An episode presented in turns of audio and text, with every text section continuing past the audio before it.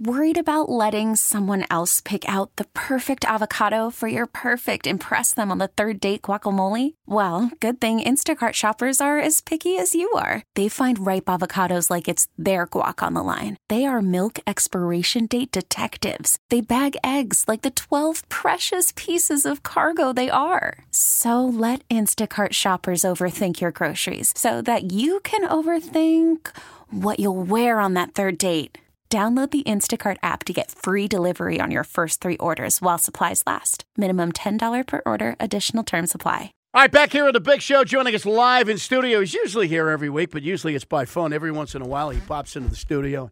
He gives us a warning, like 20 seconds, and he just you know pops up out of nowhere. Now we can see him roll his eyes Yeah, when, he, when yeah, we ask yeah, him right, questions. right. On the So, phone, yeah. you can't tell. Danny Ainge. Uh, good to see you. How you guys doing? You know, we're doing fine. How about you? Everything good? Yeah, Feeling pretty good. game, Game six Yeah, should be good. very excited. Huh? Uh, the other night, kind of disappointing the way it, it closed out because it certainly looked like it was an opportunity.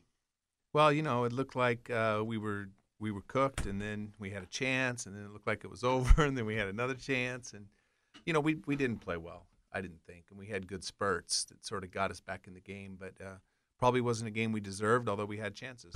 You know, what was your take on the, on the final sequence of the game? I mean, I heard Doc say we didn't execute down the stretch. I shouldn't say the final sequence. Let's say the final 20 seconds.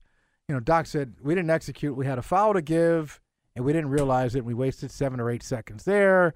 Uh, he thought Rondo should have dribbled down the middle of the floor and maybe draw the defense to him. Maybe Garnett is open.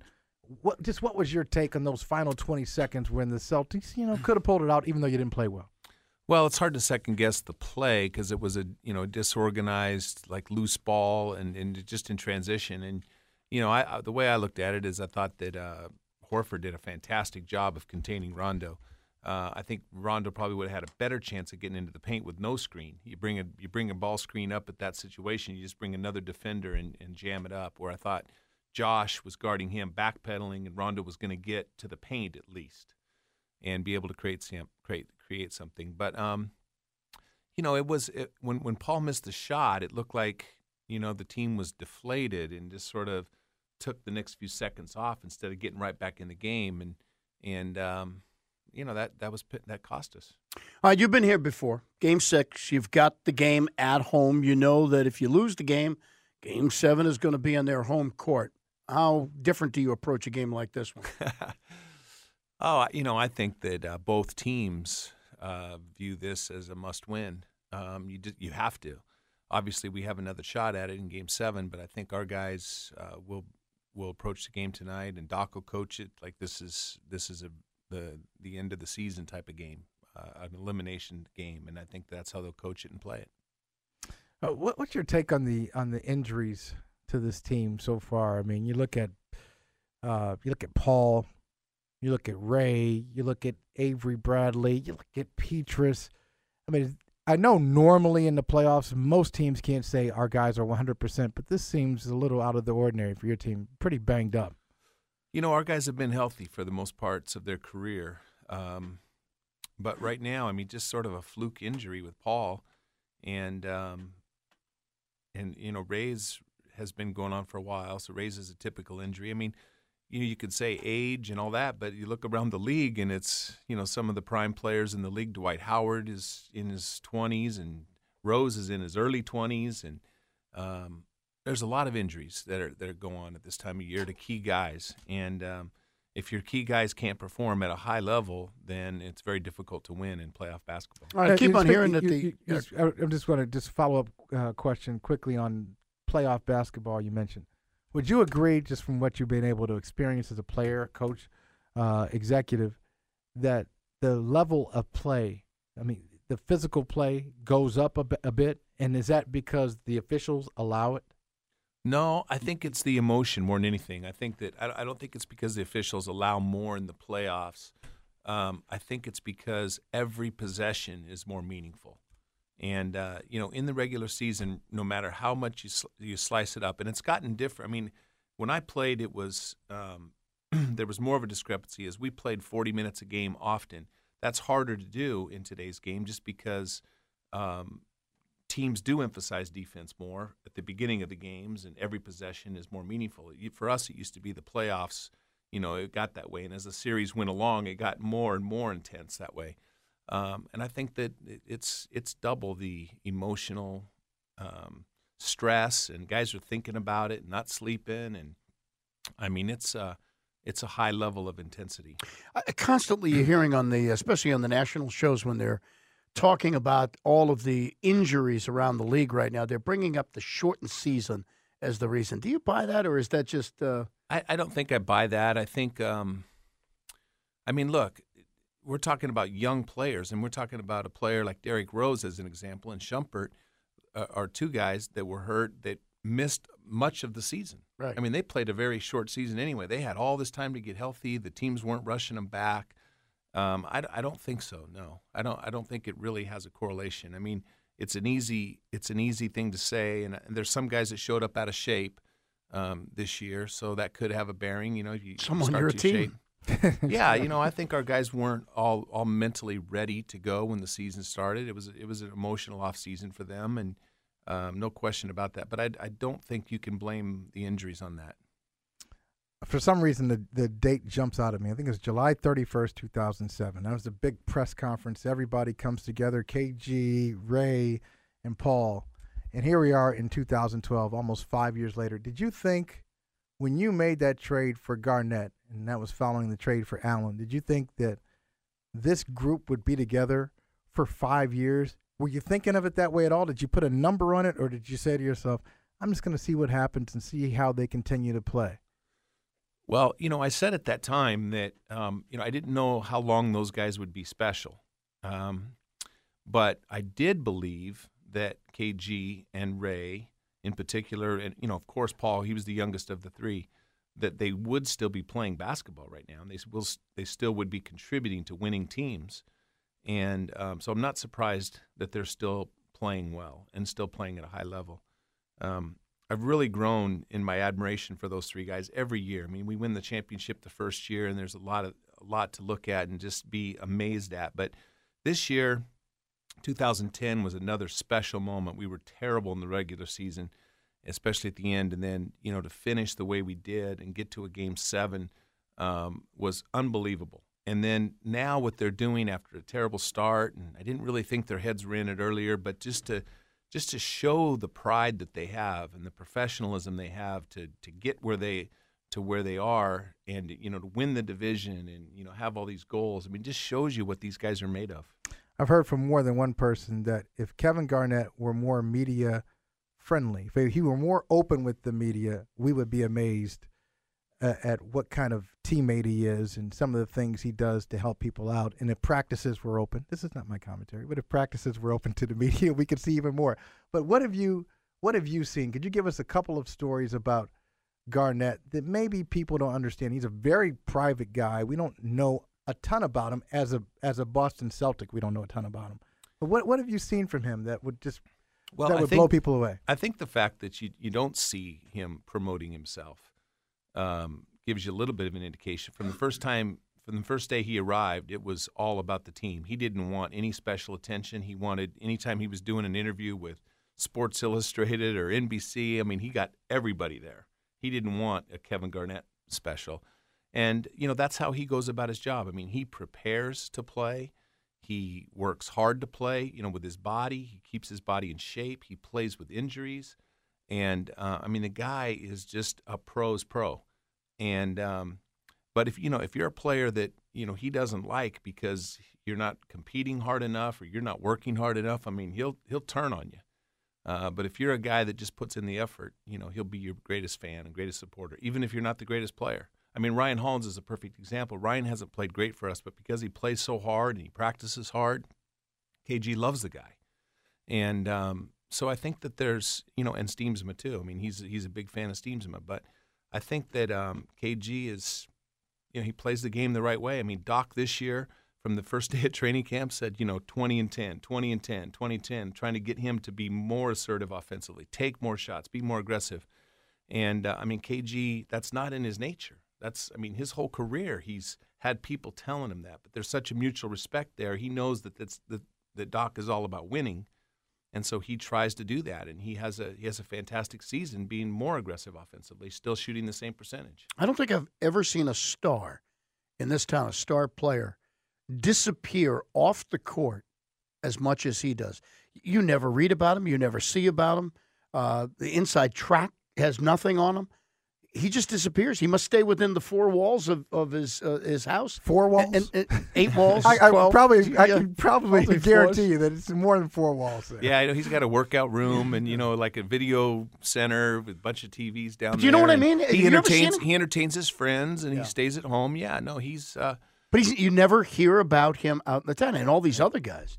I mean, the Red Sox, unfortunately, are on golf courses everywhere now, so you can find them wherever you want them. But And shooting pretty well too. Yeah, Hey, all of us, all, all of us wish that that uh, you know guys playing golf, even injured guys playing golf, were the worst problems. I mean, in management, all you want to do. I mean, my 35 years in, in professional sports, um, you know, guys playing golf that that miss a start wouldn't even be in the top hundred of things that you'd want guys to do and to focus on. But and or for that matter, you know, drinking beer, eating chicken in the clubhouse. Those those are like those are little tiny things. Those certainly aren't reasons for lack of success. Yeah, but you know what they are? They're symbolic because the, the beer and the chicken you would never do. As far as golfing, I don't think I've ever known, getting back to star players, ever known anyone playing more golf than you do in the course of a week. And when you were a player, you played it on a regular basis.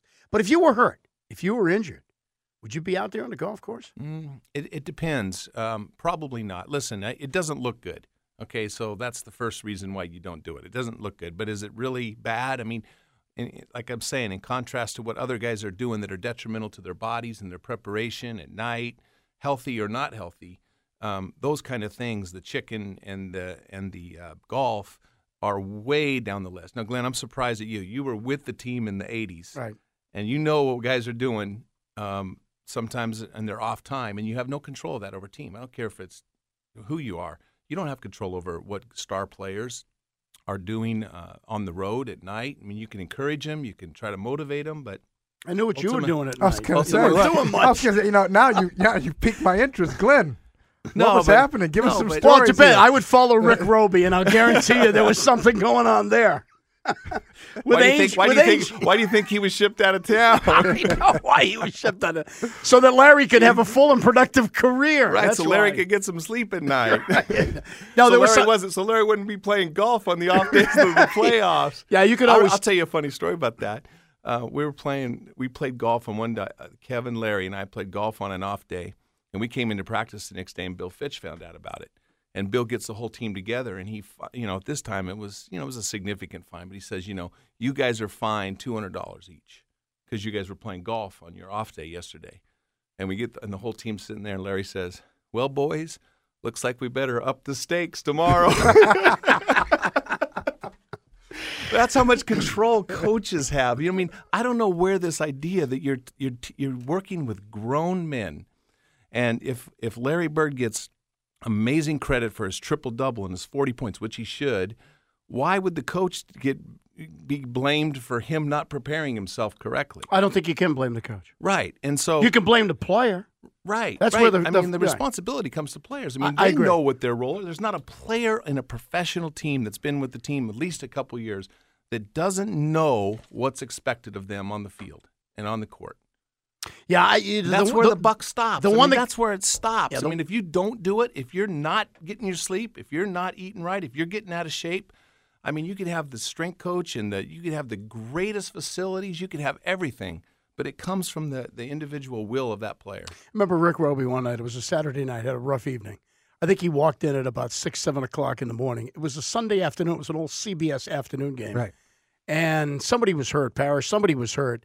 Robey had to start. You may even remember this game. It might have been the shaky performance I've ever seen from an NBA starter. He got his he got his legs by the second quarter, but the first quarter was frightening. So it does happen. I mean, guys do. And and Robey was the type of guy at that point wasn't expecting to play an awful lot and was pushed into into service. But what happens if you're an injured player? And it just looks bad. That's it, Danny. It looks bad. People start wondering, do you really care? Okay? Right. And when you don't perform, I mean, listen, ultimately it's up to the pit players to perform. If we are in the playoffs last year and the, and the team doesn't collapse and nobody mentions the, the chicken and the beer, never, nobody even knows about it. Right. but it's all comes down to your performance. And uh, We're going to find out about chicken and beer when the Celtics season is over. There's gonna be something I don't like know that. if you. I'll find out. If you find out, it'll be it'll be news to me too. I, I have a quick question for you. I mentioned this before you, you got here. It's, uh, in, in football, this doesn't happen. In hockey, it doesn't happen. I'm reading a story here, ESPN.com. The Boston Celtics clarified the injury status of starters Paul Pierce, sprain left MCL, and Avery Bradley, strain left rotator cuff Thursday, but noted both players went through sh- uh, shoot around this morning and are expected to play in tonight's game six. Why be so specific with injuries? You know, it, it's like we've talked before. You know, like with the whole KG thing and just all the uncertainty. And uh, you know, I, I had media, you know, trying to track me down for the last few days. Media, the the medical stuff is tricky. Nobody's trying to hide anything. Nobody's trying to protect anything. Why I mean, not? There's there's I- there's I, things would that hide are- it right now. Right, but there's there's things that change when you know with further tests, with another game, with you know, and it's it's always up and down, and and so I think that there's just I don't even know why they sent those out. I guess the doc must have felt like he didn't want to answer all the questions and just wanted to clarify once. But if you were playing against a guy and you knew that he had a left wrist injury and he's uh, left-handed, or I mean, any, anything you know, do you use that to your advantage? I mean, I would. Right. Well, if it hadn't been out already, you know, I mean, maybe there's a reason why you don't want to say it if a guy's playing. Um, if a guy's not playing, you know, you don't really, I, then that doesn't come into play. But, you know, I guarantee you, whoever's guarding Paul Pierce tonight is not thinking that Paul Pierce is hurt. I mean, Paul just came off a 24 points in 18 minutes last time, you know, they were here in the Garden. So, and same with Avery Bradley. I mean, Avery had a sore shoulder two games ago, and he's diving for the ball. He gets two steals. He goes down and you know gets knocked into the stanchion. I mean, you don't really see any sign of it. It's that time of year. You just play.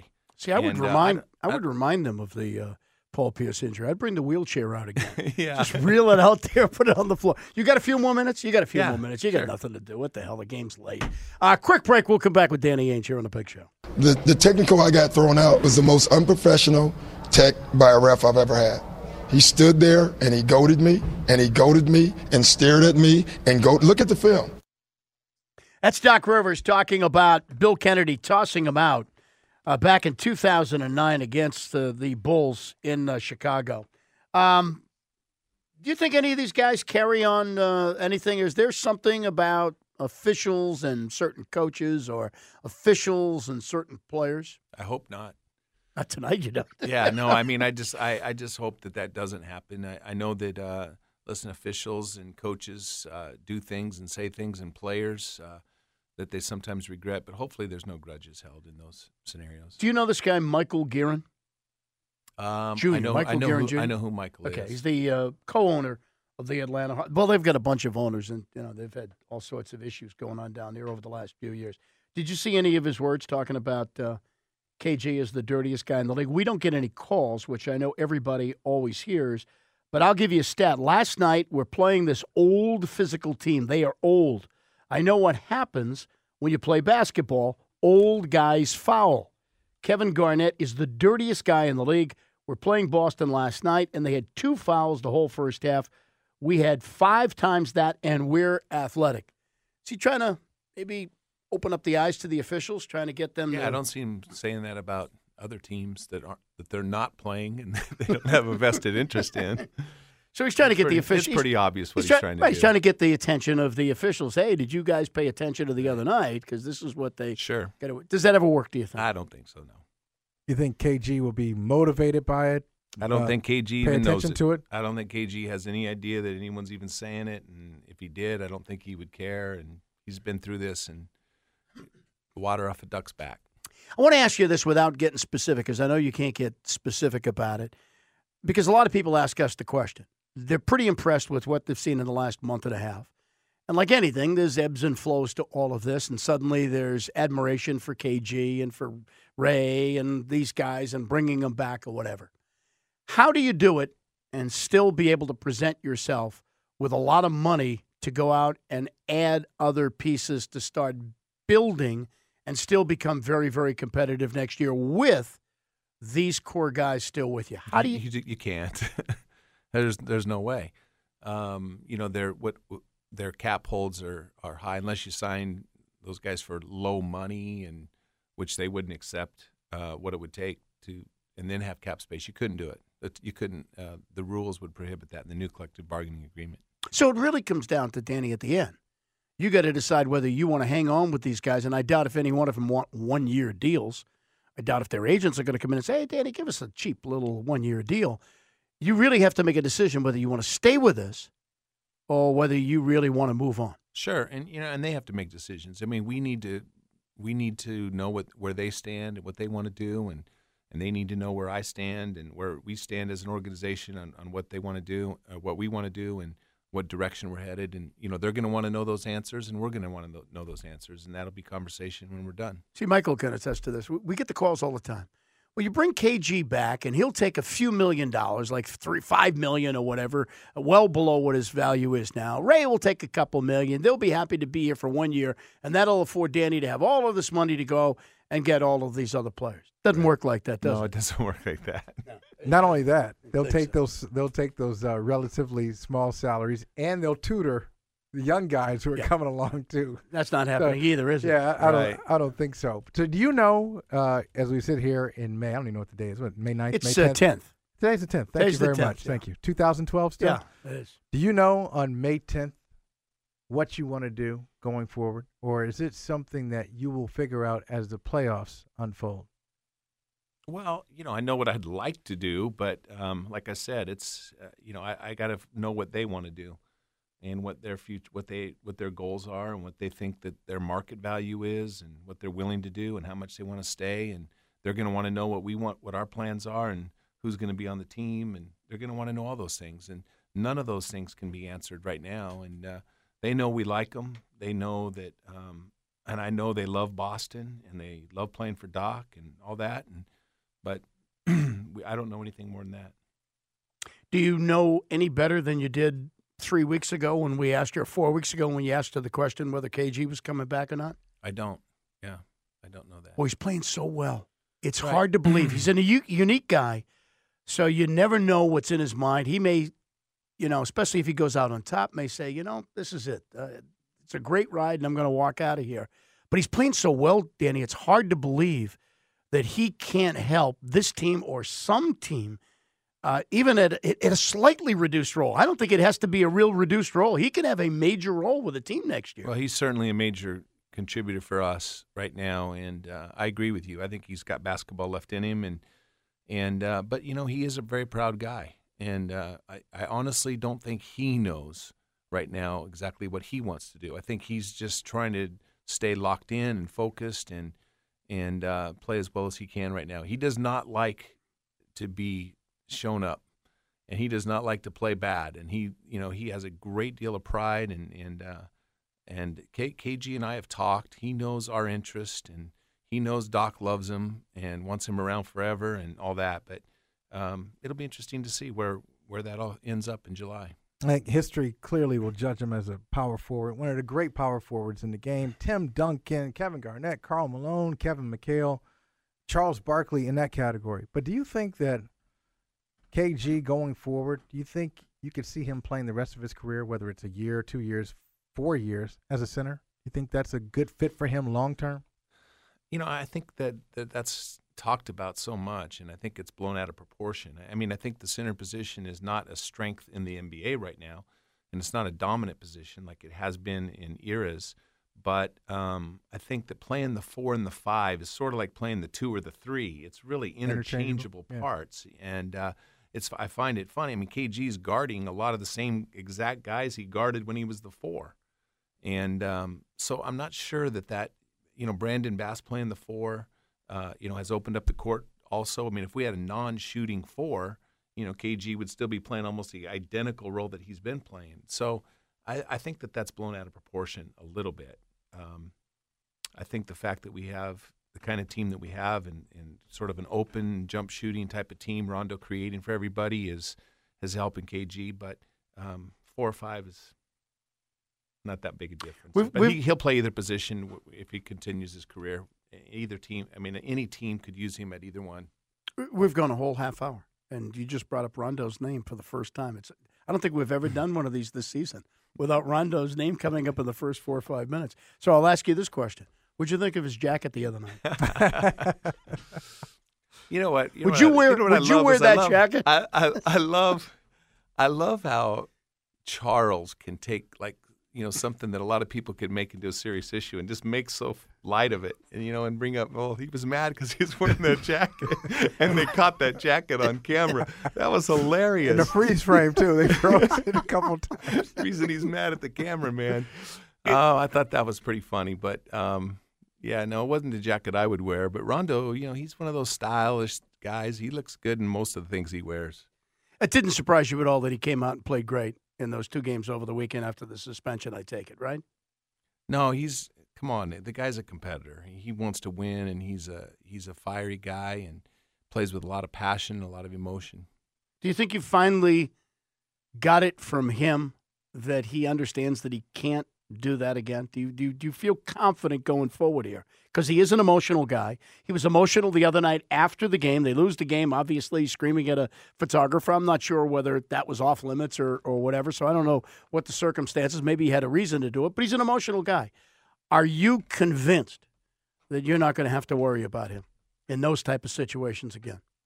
You know, I'm not convinced of that. No, Great. Listen, listen, listen. I think um, I'm not. I'm not worried about it. I think that he he is one of those types of guys. I think that he's getting he's maturing incrementally.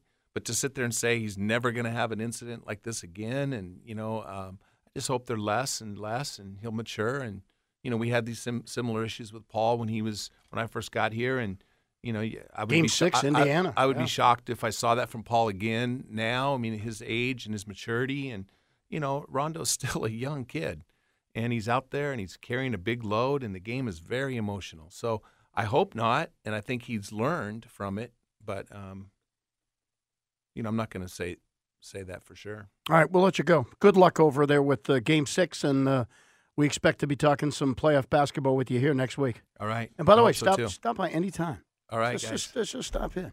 Uh, Danny good Ainge, right here on the Big Show. Quick break. We take your phone calls coming up next.